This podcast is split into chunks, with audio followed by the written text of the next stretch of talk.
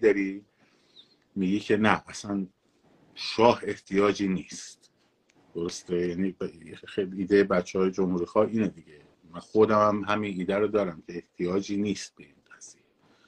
خب که یک مقام تشریفاتی اونجا باشه که مثلا صرفا ولی خب یه عده هستن که این رو می‌خوان.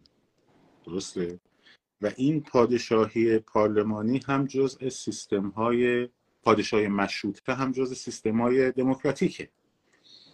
ما نمی‌تونیم حذف کنیم که بگیم اینا حق ندارن بخوان. اینا باید برن پای صندوق رأی طرفداراشون رو جذب کنن بیان رأی بگیرن. اگه رأی آوردن میشه دیگه. منتها اون چیزی که نباید این وسط نقش دموکراسی دیگه. اگه بخواد دموکراسی من, بیشتر سوالم اینه اگر پای صندوق رأی قرار باشه جریان و موضع مشخص بشه ایشون دارن میگن سلطنت و سکولار الان دارن این حرف رو می‌زنن. سلطنت و سکولار ها چی ببخشید. دموکراتیک و سکولار. اشتباه گفتم. و سلطنت طلبا دارن میگن سلطنت. و اصلا بحث طرفداری از در واقع از دو موضع طرفدارهایی رو دارن که این طرفدارها اگر که در واقع مشخصا خب حالا به قول شما دارین میگیم دیگه. میگین اگر که شما سلطنت طلبین شاهتون داره میگه این.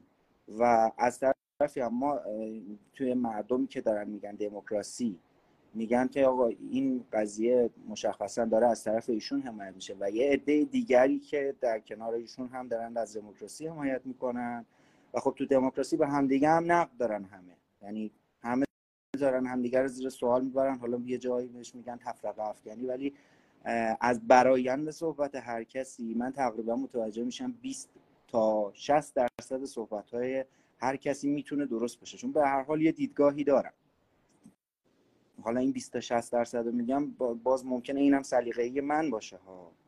ولی اینجایی که قرار باشه یه همچین جریانی پیش بگیره اگر که در واقع چیز نباشه سلطنت طلبا باز می‌خوان از کی طرفداری بکنن. یعنی می‌دونی مسئله سلطنت یه قسمت مسئله دموکراسی یه قسمته. به نظرم این دوتا یه مقداری تو راستای هم نیستن. نمی‌دونم. آره. دموکراسی با سلطنت مطلقه در تضاد بحث نیست. ولی با سلطنت مشروطه در تضاد نیست. خب. حالا البته بسته به قانون اساسی هم داره دیگه. یعنی بستگی خب مشروطه در واقع میاد یه جورای قدرت شاه رو می‌گیره دیگه. خب آره دیگه شاه رو میاد می‌گیره. منتها خب حالا چرا؟ می‌خوای آیا پوینتت اینه که وقتی که یک مقام نمادین هست چرا باشه؟ دقیقا چه... مثلا این مقام, مقام نمادین انگلیس هم داره. خب می‌دونم. منظورت اینه که چه, چه ضرورتی داره که باشه؟ چه ضرورتی داره که این همه درگیری و دعوا سرش به وجود میاد؟ ببین این point پادشاهی خواه رو منم قبول دارم به خاطر همینم هستش که من ریاست جمهوری پارلمانی رو خیلی دوست داشتم مثل آلمان که یک مقام نمادینی اون بالا هست. اونم تقریبا مثل شاه میمونه منتها خب با رأی مردم هر چند سال یک بار انتخاب میشه. ولی کاری نیست. در واقع نخست وزیر همه کار است. اما عین سیستم پادشاهی پارلمانی دیگه. اصلا سیستم پارلمانتاریستیه. کارکرد این مقام در دو تا چیزه. یک اینه که تو سیستم های پارلمانی سیستم های پارلمانی اینجوری که احزاب مختلف میان با هم می‌دونم شما ممکنه بدونید ولی اجازه بدید برای بقیه بچه ممکنه. خوبه که توضیح بدیم منم تا حدودی احزاب مختلف حداقل چهار تا حزب میان با هم رقابت می‌کنن و اونی که درصد مثلا اگر اکثریت آرا رو کسب کرده باشه حالا بستگی به قانون اساسی داره مثلا 50 درصد مبارزات خودش میره دولت تشکیل میده. اگر نه مجبور اعتلاف کنه با احزاب نسبتا همسوی خودش. مثلا بگه آقا من 40 درصد آرا رو دارم میام با یه کسی که رأی 12 درصدی داره اعتلاف می‌کنم به نسبت 40 به 12 به اون چیز میدم. به اون کرسی وزارت میدم. مثلا میگم سه تا وزارت ما خب اینا با هم مذاکره می‌کنن میگه من اگه بخوام با تو اعتلاف کنم این وزارت خونه این وزارت خونه اینو باید بدیم اونم میگه نه این ستا رو نمیدم اون یکی رو میدم. خب توی این دعواهای تو سیستم های پارلمانتاریستی خیلی وقتا میشه که دولت وجود نداره. یعنی دولت هنوز به اکثریت نرسیده. خب شاه میاد در این, در, در این جایگاه کارش اینه که توی این فطرت دولت اجازه نده شیرازه مملکت از هم بپاشه. میاد مثلا فرض کن حالا این اول حزب اونی که رأی بالاتری داره معمور می‌کنه که کابینه تشکیل بده. بعد می‌بینه این نتونست میاد حزب اکثریت دوم میاد میگه که تو بیا تشکیل بده و در نهایت موقعی که خب دولتی نیست میاد دستور میده که انتخابات دوباره برگزار شه و یه اینجور کارکردهایی داره. خب؟ یعنی وجود شاه یا وجود رئیس جمهور پارلمانی یک کارکردی در حفظ استراکچر نظام داره. این یه کار و اصلا باید باشه یه اینجور مقامی. برای همین آلمان الان سیستمش پارلمانتاریستیه. هند الان سیستمش پارلمانتاریستیه. ولی رئیس جمهور داره رئیس جمهور هیچ کاره. یعنی کارش مثل همینه. خب؟ رئیس کشور هست ولی رئیس حکومت نیست. خب؟ یه کار کرده دیگهش اینه که در جاهایی در کشورهایی که اختلافات قومی اختلافات مذهبی اختلافات فرهنگی یا حتی تبار نژادی توش زیاده خب؟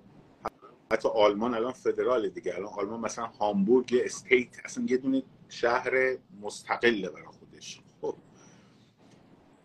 توی اینجور جاهایی یک نمادی باید باشه که همه فراحزبی باشه.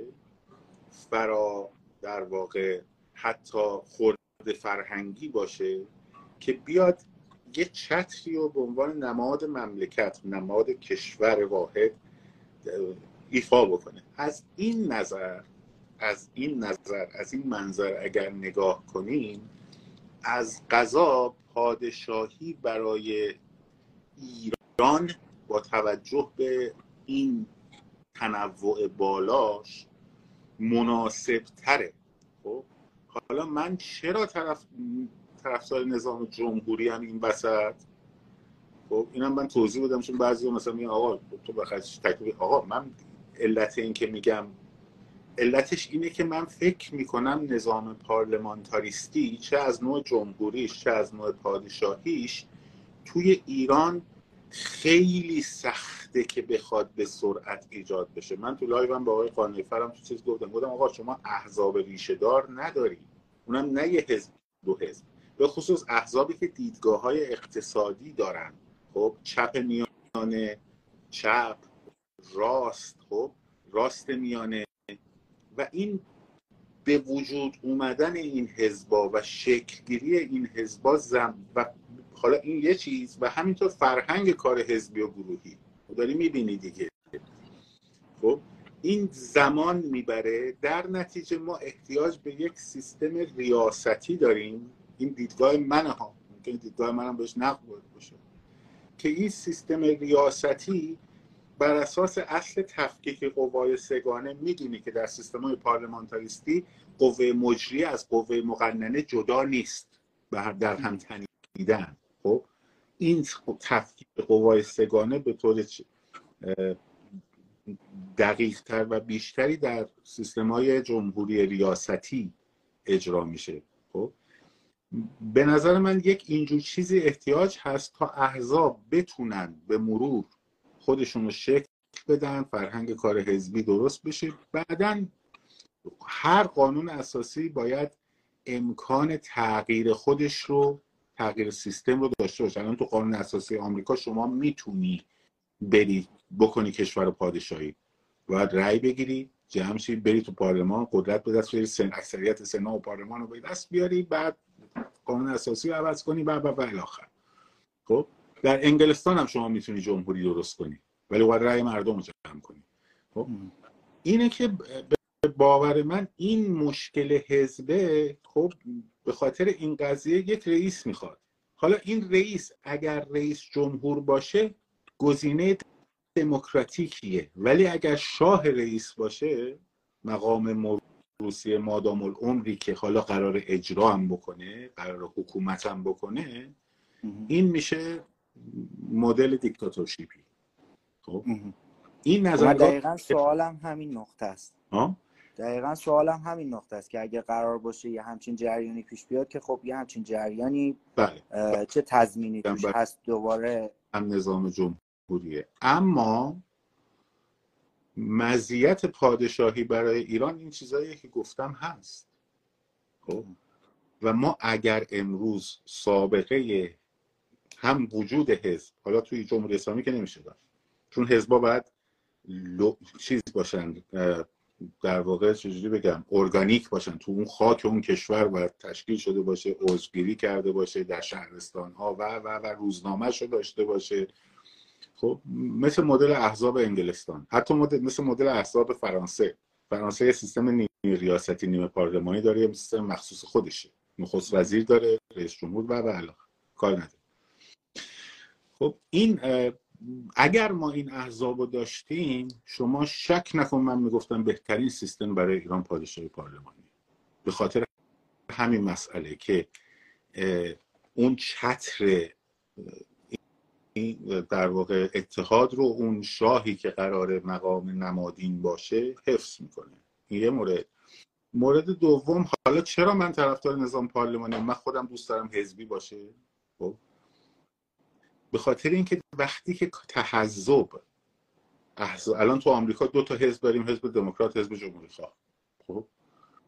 هر حزب دیگه هم که میاد تشکیل بشه عملا هیچه. این is nothing. خب. دو تا دونه حزب دارن مملکت رو اداره می‌کنن. این دوتا انقدر قدرت دارن اون دوتا حزب رو می‌برن زیر سوال دی. اون حزب جدید رو می‌برن زیر سوال. دیگه عملا همینه. خب مشارکت یعنی یکی از چیزهایی که تو بچه‌ای که با جوانای آمریکایی صحبت می‌کنیم میگه این همه آیدیا جاست تو پارتی جاست فقط دو تا حزب.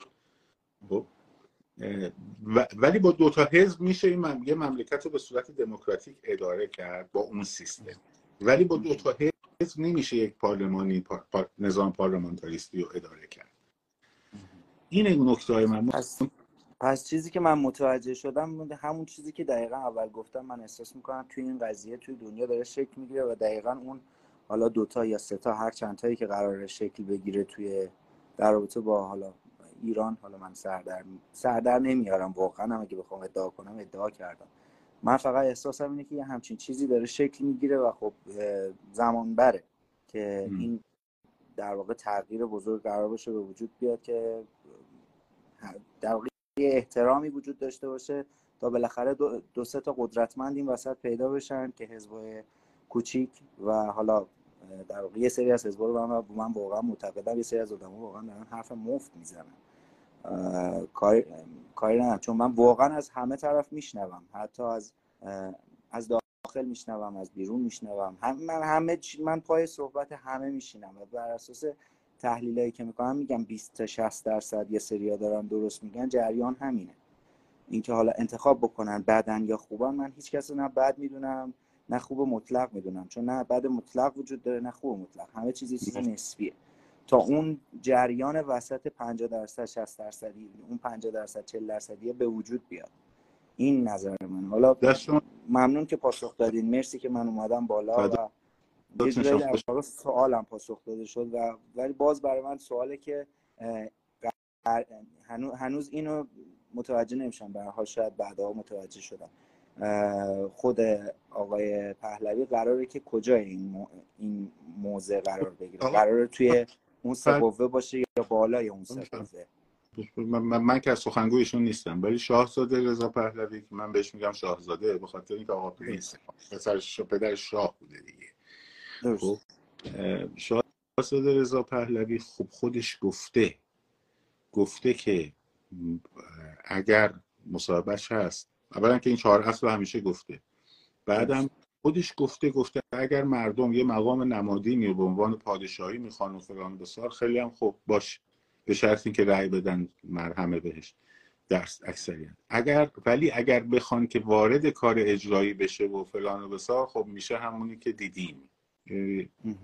که می‌دونیم و دیدیم یه جور چیزی خب این بله. تکلیفش روشنه. حالا اینکه یه عده هستن که یه چیز دیگه ای میگن بعد میگن طرفدار شاهزاده این طرفدار شاهزاده این خب این بنده خدا چند بار باید بگه این قضیه نظرم آره گفت البته من تو خیلی از مصاحبه‌هاشون دیدم حتی یکی از مصاحبه‌هاشون هم بود که اعلام کردن.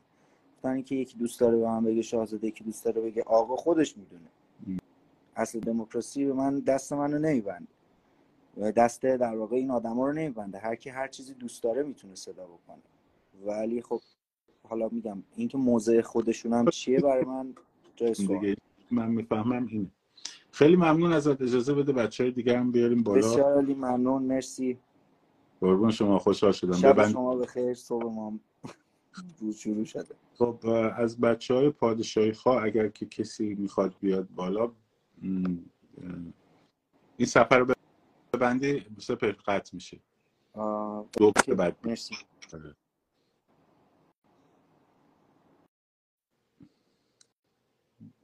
باشه شما هم تشریف بیارید. آریای عزیز.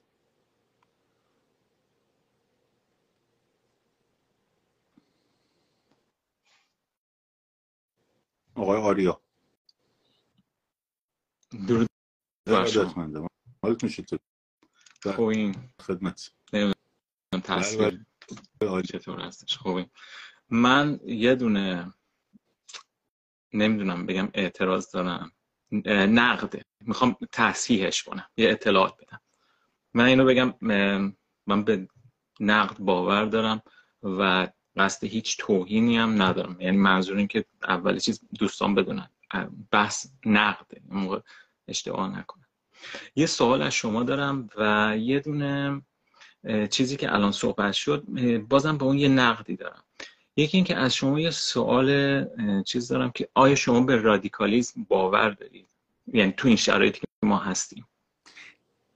در چه حوزه توی این شرایط اجتماعی که هستش. ببینید خب الان 44 سال گذشته. تو سوالمو اینجوری بپرسم.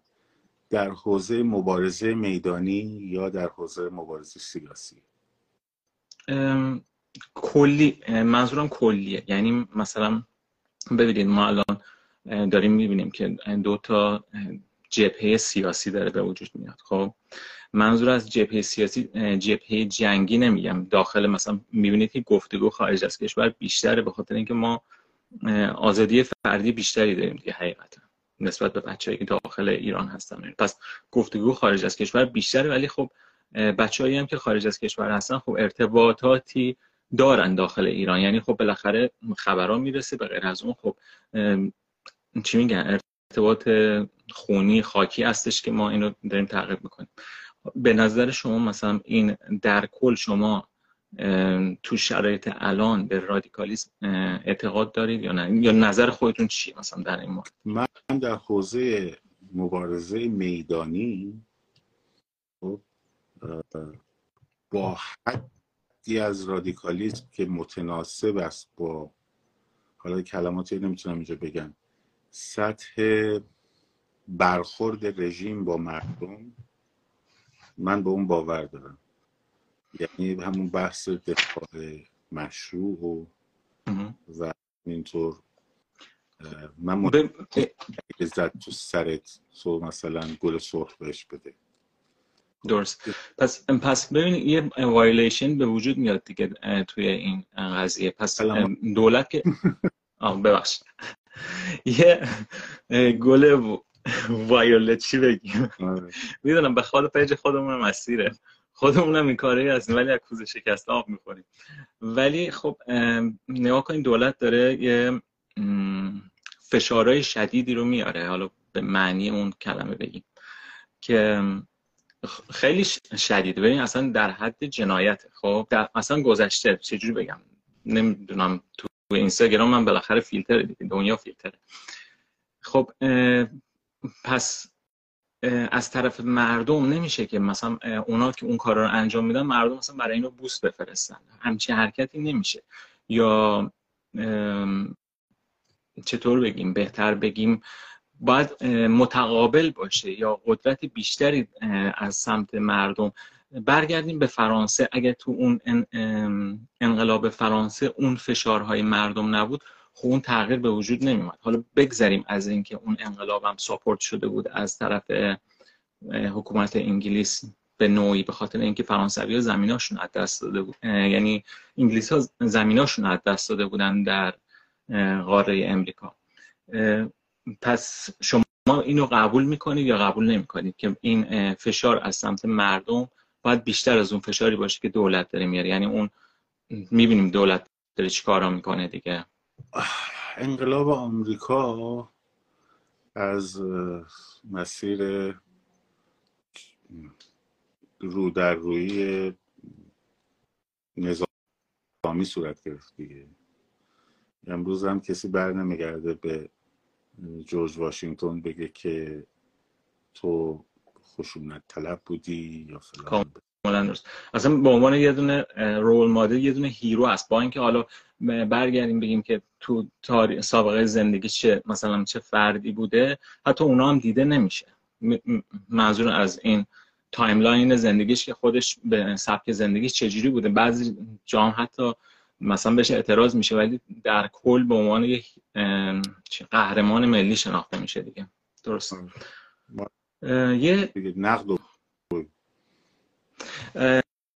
یه چیز دیگه که در مورد اون روتینا شما می‌گفتید که بچه ها بتونن مثلا در خیابون اصلا با همدیگه ارتباط بگیرن شماره تلفن ندن یا ایمیل بدن من به اون یه اعتراض دارم به خاطر اینکه ببینید وقتی که حالا شما یه آیدیا داده بودید دیگه. یعنی آیدیا من آیدیا شما رو محکوم نمی کنم یا آیدیایی بوده. آیدیا زیاد کسی دیگه هم می‌تونه بیاد مثلا توی صحبت بکنه بگه آقا شما مثلا سوت بزنید. اینم یه آیدیا دیگه. ولی دادن ایمیل رو من می‌خوام بگم که خب این اشتباه است. به خاطر اینکه سرورایی که هستش مردم داخل ایران که دارن اینترنت استفاده می‌کنن این سرورها داخل ایران هستش. اکثر سرورها داخل ایران هستش. پس اینکه امکان داره مثلا در اون جمعیتی هم که هستن چون بالاخره خب این روتینا قبل از اینکه انجام بشه میره داخل اینترنت. خب کسایی هم که در اونجا حاکم هستن آمار و ارقام اینا رو هم دارن که کجا هستش این تجمعات مثلا کجا می‌خواد برقرار شه یا این بچه ها در کجا دارن عبور و مرور می‌کنن. یعنی میگی این هست. هم نیست. امکان داره تله گذاری بشه که خیلی می‌کنن یعنی پیشنهاد چیه به عنوان جایگزین؟ در حال حاضر یعنی چی میگم حضور ذهن برای پیشنهاد ندارم. ولی خب ایمیل واقعا میشه خیلی ساده ببینید وقتی که اونا تمام سرورها سیستم همه چیز رو در اختیار در کنترل دارن پیدا کردن یا ارتباط این آدما که کی با کی ارتباط داره براشون ساده هستش. تقریبا. مثلا جیمیل داخل ایران نیست درسته ولی خب وقتی جیمیلی که مثلا یه آدرس ایمیلی که مثلا تله گذاری شده طرف به عنوان کسی که مبارزه یه نفر نفوذ کنه. مثلا از همین دولتی از همین افراد لباس شخصی اطلاعاتی خیلی دارن دیگه. طرف این با لباس آخون میره داخل با لباس فوتبالی میاد بیرون. دیدید دیگه چه چیزایی هستش. خب این شخص میاد ایمیل یه مبارز رو می‌گیره. مثلا به هم علامت دادن با هم آشنا شدن. دفعه بیستم تو اون خیابون همدیگر دیدن. حالا اون خانم یا اون آقا که به عنوان تله اونجا هستش این ایمیل رو گرفته. این ایمیل رو گرفته یا ایمیل می‌زنن یا ایمیل گرفته میشه فرق نمی‌کنه. چه از جایی که فرستاده میشه چه از جایی که گرفته میشه. اگه بخوان اون ایمیل رو پیدا بکنن مکانش کجاست کار سختی نیستش. تازه با اون سیستمایی که اونا دارن. راحت میشه این کار کرد. ببین به هر بله. حال هر شبکه سازی یه سری ریسک هایی داره یه سری نقاط قوت باید فکر کرد برای اینکه این ریسک ها رو به حد اقل رسون بالاخره فکری باید براش کرد اگر که بعدا پیشنهادی به ذهنت رسید به ما بده که بتونیم چگونه این حرکت رو انجام بدیم. هرچند من با یه تیم دیگری هم در تماس هستم در این زمینه. ولی باز اگر پیشنهادی به, به ذهنت رسید حتما بهمون بگو که ببینیم چگونه میشه در امنترین وضعیت این ارتباط رو برقرار کرد. یه مثال بزن برای مثلا کامپیوتری بزن مثال کامپیوتری بزن. بچههایی که توی چیز کامپیوتری مثلا دارن به عنوان مثلا برای حقوق بشر فعالیت می‌کنن چون اینا داوطلب هستن دیگه دانشی رو دارن به عنوان داوطلب به جامعه که داره مبارزه می‌کنه کمک می‌کنه. اینا تیماشون یا تک نفره هست یا دیگه حد اکثر مثلا سه نفره هستش. این به خاطر چیه؟ به خاطر اینه که خب اونا به یه اطلاعات خیلی بالایی دست پیدا می‌کنن. اینا سعی می‌کنن که تیمشون کوچیکتر باشه. هرچی تیمشون کوچیکتر باشه خب ریسکش کمتر هستش براشون. یعنی هدفشون مشخص یعنی طرف تو کارش ورزیده است و می‌دونه می‌خواد چیکار بکنه. تیمی که داره حد اکثر میگم حد اکثر وقتی که خودشون نرسیم مثلا می‌بینید دو نفر یا سه نفر هستش ما دو, دو تا سه بین سه تا پنج نفر نهایت با یه عضو مشترک میشه چهار بله. مثلا سعی بشه که این ریسکی که خطر داره دیگه برام. یه جانم یه جنبندی بکنی چون بچه های دیگه. حتما. یه چیز دیگه هم می‌خواستم میشه گفت نقد یعنی یا یه صحبتی هستش. هر موقع که از پادشاهی یا از پادشاهی خواه صحبت میشه یه نمونه ای از پادشاهی انگلیس میگن. ببینید اونا اینجوری بودن. اونا درست اونا یه اصلاحاتی رو تو چند صد سال پیش انجام دادن. خیلی به نفعشون بود. ولی هیچ جا صحبت نمیشه که اوکی وقتی که ما یه خانواده سلطنتی یا یه بخش سلطنتی داریم مثلا مثل انگلیس آیا اینا هیچ قدرتی ندارن؟ من فکر نمی کنم درست باشه. یا مثلا حتی میشه خیلی راحت گفتش که قسمت بزرگی که شما می‌بینید تو حتی خانه سیستم انگلیسی سیاست انگلیس توی امریکا هم تاثیر گذاره این به خاطر اون قسمت فراماسونری هستش که وصل به خانواده سلطنتی. شما می‌دونین چه قدرتی دارن تو دنیا. بریتانیا رو تو داری مثال می‌زنی آخه. خب مثلا بلژیک رو مثال بزن یا هلند رو شاه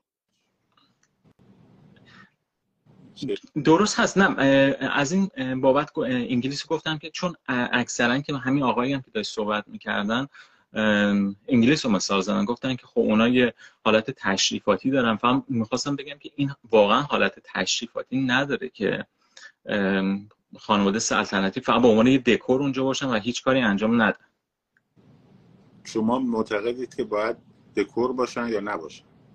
نه اصلا دکوری که فایده نداره که. یه, یه چیزی که به عنوان مثلا ما بگیم ما یه خانواده سلطنتی داریم که شناسنامه این کشور هستش ولی هیچ کاری نمی‌تونن انجام بدن. نمیشه که.